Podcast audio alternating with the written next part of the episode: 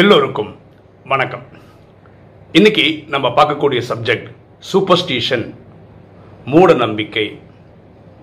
சில சம்பவங்களை பார்த்துட்டு இன்னைக்கு டைட்டில் டிஸ்கஸ் பண்ணாம ஒரு சத்சங்க அதில் ஒரு சாது பிரசங்கம் பண்ணுறார் அந்த ஆசிரமத்தில் ஒரு பூனையும் வளர்க்குறாங்க. இவர் அந்த டிஸ்கோஸ் அந்த கிளாஸ் நடத்திட்டு இருக்கும்போது அந்த பூனை என்ன பண்ணுதுன்னா அங்கே இங்கேயும் ஓடுது. அங்கே உட்காந்துருக்க சிஷ்யர்கள் மேலெலாம் ஏறி இறங்கி அது விளையாடுது அதனால் அதனால இவரால் அந்த சொற்பொழிவு நல்லபடியாக பண்ண முடியல. அதனால் அந்த சாது என்ன பண்ணுறாருன்னா ஒரு கட்டளை கொடுக்குறாரு. அந்த பூனையை பிடிச்சி அந்த பக்கத்தில் இருக்கிற தூணில் கட்டி போட்டுருங்க அப்படின்றார்.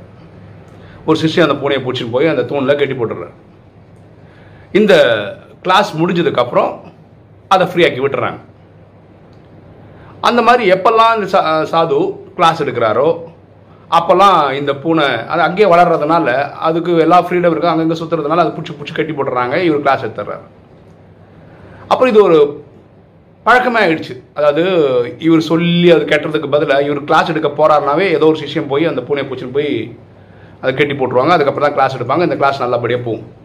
முடிஞ்சதுக்கப்புறம் கட்டி விட்ருவாங்க சில வருடங்களுக்கு அப்புறம் என்ன ஆச்சுன்னா இந்த சாது காலமாயிட்டார். இவர் காலமான ரெண்டு மூணு நாளில் அந்த பூனையும் காலமாயிடுச்சு. அதில் ஒரு சீடன் வந்து இப்போ புது குரு ஆயிட்டார். கொஞ்ச நாளுக்கு அப்புறம் இனி ஒரு கிளாஸ் நடந்தது. இப்போ இந்த புது குரு கிளாஸ் எடுக்கிறார். அப்போ அவருக்கு என்ன தோணுச்சுன்னா நம்ம பழைய குரு கிளாஸ் எடுக்கும்போது என்ன பண்ணுவார்? ஒரு தூணில் ஒரு பூனை கட்டி வச்சிருந்தாரு. ஸோ அது ஒரு சடங்குன்னு இவர் புரிஞ்சுக்கினார். அப்போ என்ன பண்ணுறாருன்னா ஆக்சுவலாக இப்போ பூனையே கிடையாது.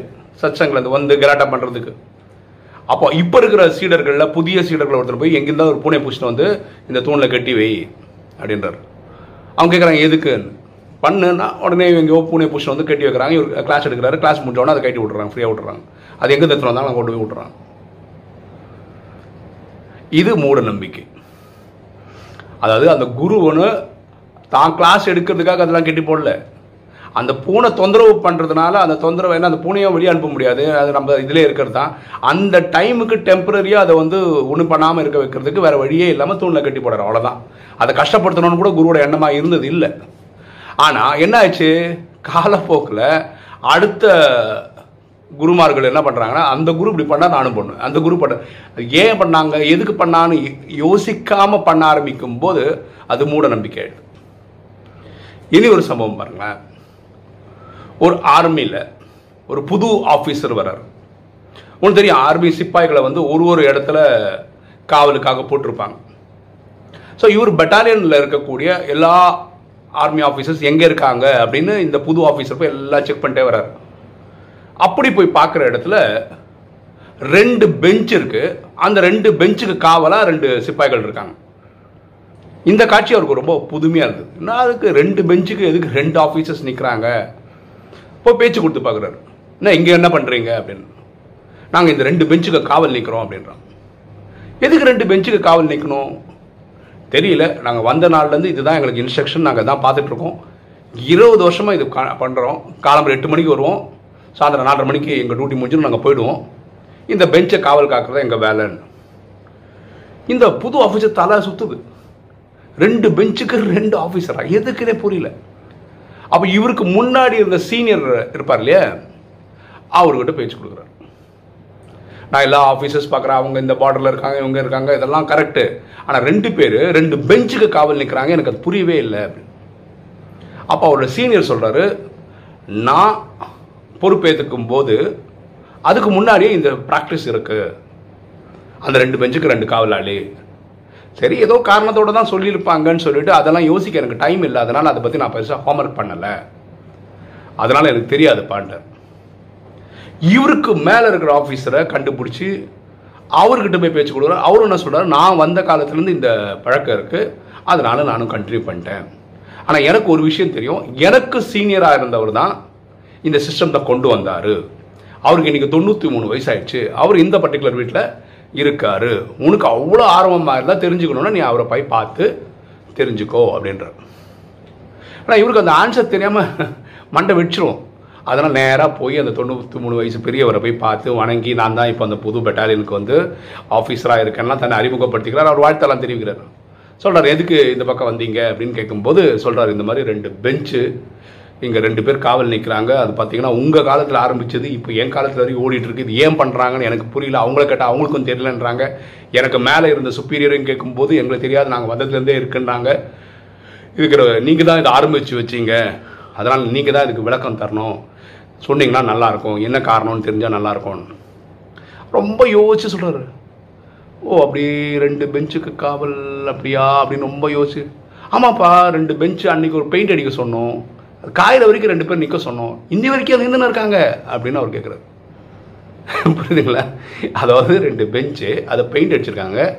அது காய வைக்கிற வரைக்கும் கொஞ்சம் நேரம் இருந்து அதை எடுத்து வைக்க சொல்கிறதுக்காக ஒரு ரெண்டு பேரும் வேலைக்கு வச்சாங்க.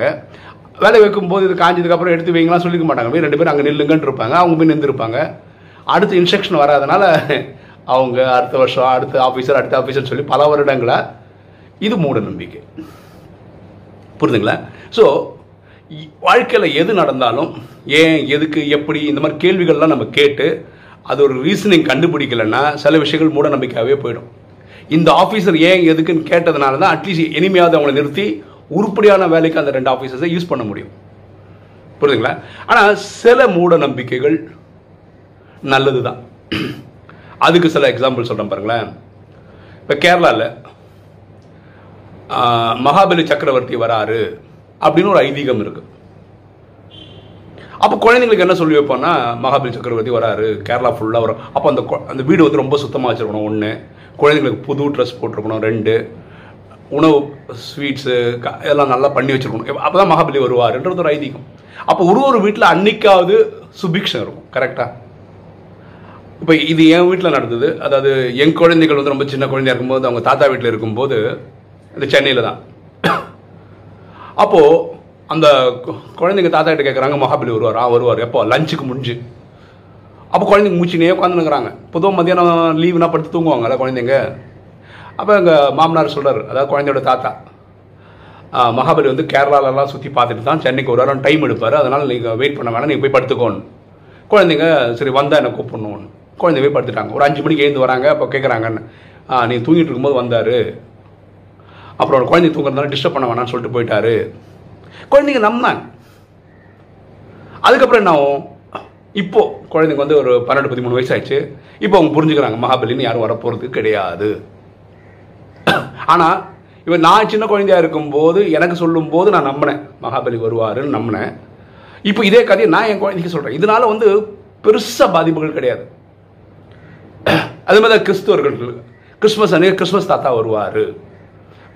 கிஃப்ட் எல்லாம் கொடுப்பாரு. இது ஒரு ஐதீகம். அவங்க ஃபாலோ பண்ணுறாங்க அப்போ குழந்தைகள் என்ன பண்ணுவாங்க? கிறிஸ்மஸ் தாத்தா கிஃப்ட் கொடுப்பாரு. காத்துல உட்காந்து இருப்பாங்க. இவங்க தூங்குனதுக்கு அப்புறம் எழுந்து பார்த்தா இவங்க அப்பா அம்மாவே வாங்கி வச்சிருப்பாங்க. கேட்டா கிறிஸ்மஸ் தாத்தா வந்து கொடுத்தா. இது என்ன தப்பு இருக்கு தப்பு ஒன்றும் கிடையாது. ஆனால் இது மூட நம்பிக்கை தான் இது ஒரு குழந்தை பெருசாகும் போது அவர் புரிஞ்சுப்பாரு. ஆனால் அவர் அவர் குழந்தைக்கு இதே கதை பண்ணுவார். புரியுதுங்களா அதே மாதிரி தான் நம்ம சின்ன வயசுல இருக்கும்போது இந்த டிவியில் பார்க்குற அந்த சூப்பர்மேன் அந்த மேன் இந்த ஹிட் மேன் அப்படிலாம் நிறைய பார்க்குறோம் இல்லையா? அப்போ நான் நம்பிடுவோம். நான் சின்ன குழந்தையா இருக்கும்போது ஜெயண்ட் ராபர்ட் அப்படின்னு ஒரு சீரியல் ஓடிச்சு. அப்போ எங்கெல்லாம் பிரச்சனை நடக்கும்போது ஜெயண்ட் ராபர்ட் வந்து காப்பாற்றுவார் அப்போ அந்த வயசில் நம்பணும். ஓ ஜெயண்ட் ராபர்ட்னு ஒருத்தர் கூப்பிடுவாங்க. வந்து எல்லா பிரச்சனையும் சால்வ் பண்ணிட்டு போயிடுவார். ஆனால் அது கதைன்னு எப்போ தெரியும்? நமக்கு விவரம் வரும்போது தான் தெரியும். அதே மாதிரி குழந்தைகள் வயசில் வந்து ஏதாவது பிரச்சனை சூப்பர் மேனை கூப்பிட்டா வந்துடும் ஸ்பைடர் மேனை கூப்பிட்டா வந்து காப்பாற்றுவார் நம்புறாங்க. ஆனால் ஒரு விவரம் வரும்போது அவங்க வந்து புரிஞ்சுக்கிறாங்க இது வந்து கதை தான் ஸோ சில மூட நம்பிக்கைகள் நல்லது தான் ஆனால் இந்த காரண காரியங்கள் தெரியணும். அதே மாதிரி எல்லா தர்மங்கள்லையும் சில கதைகள் சொல்கிறாங்க அது வந்து ரொம்ப அதீதமாக கற்பனை பண்ணி சொன்ன கதைகள் இருக்குது எல்லா தர்மத்துலையும் இருக்குது. ஆனால் அதுலேருந்து நம்ம புரிஞ்சுக்க வேண்டியது என்ன மாரல் சொல்கிறாங்கன்னு மட்டும்தான். இந்த கதை நடந்திருக்குமா? ஆராய்ச்சி பண்ணுறதுக்கு பதிலாக அதில் கொடுக்கக்கூடிய மாரல் புரிஞ்சுக்கிட்டா நல்லது. சரியா? ஆனால் கண்மூடித்தனமாக இந்த எப்படி இந்த ஆர்மி ஆஃபீஸர் ரெண்டு பெஞ்சுக்கு ரெண்டு பேரை வேலைக்கு வச்சு ஒரு ஆஃபீஸருக்கு அப்புறம் ஒரு ஆஃபீஸுக்கு அப்புறம் சும்மா காவல் இப்படி இருந்துடக்கூடாது. இதுதான் நம்ம மூட நம்பிக்கைன்னு சொல்கிறோம் சரியா? அப்போது ஏன் எதுக்கு எப்படி என்ன எல்லாம் எல்லா கேள்வி கேட்டுக்கிட்டே இருக்கணும். அதுக்கு விட கண்டுபிடிக்கணும். சில இதை வந்து அக்செப்ட் பண்ணலாம். ஃபார் எக்ஸாம்பிள் இந்த கிறிஸ்மஸ் தாத்தா கிஃப்ட் கொடுக்குறான்னு சொல்கிறதும் இந்த மகாபலி சக்கரவர்த்தி வர்றது இதனால் வேறு எந்த நெகட்டிவ் எஃபெக்ட்டும் கிடையாது. கண்டிப்பாக கிடையாது. அந்த ஒரு கொடுக்கணும் தான தர்மம் பண்ணணும் இந்த மாதிரி எண்ணங்கள் உருவாக்க வைக்கிறதுக்காகவும் குழந்தைகள் குடும்பத்தில் சுபீக்ஷம் இருக்கணுன்றதுக்காகவும் பண்ணுற பல விஷயங்கள் நல்லது தான் அதில் தர்மங்களில் சொல்லக்கூடிய கதைகள் அதீதமாக கற்பனையோட கலந்து கதைகளாக இருந்தால் கூட அதனால சொல்லக்கூடிய க மாரல் வந்து ரொம்ப நல்லதாக இருந்தால் அதையும் ஏற்றுக்கலாம் சரியா? ஸோ இந்த புரிதல் இருக்கணும். எது மூட நம்பிக்கை? எது மூட நம்பிக்கை இல்லை. சரியா? ஓகே இன்னைக்கு வீடியோ உங்களுக்கு பிடிச்சிருக்கும்னு நினைக்கிறேன். பிடிச்சவங்க லைக் பண்ணுங்கள் சப்ஸ்கிரைப் பண்ணுங்க ஃப்ரெண்ட்ஸுக்கு சொல்லுங்க ஷேர் பண்ணுங்கள் கமெண்ட்ஸ் போடுங்க. தேங்க்யூ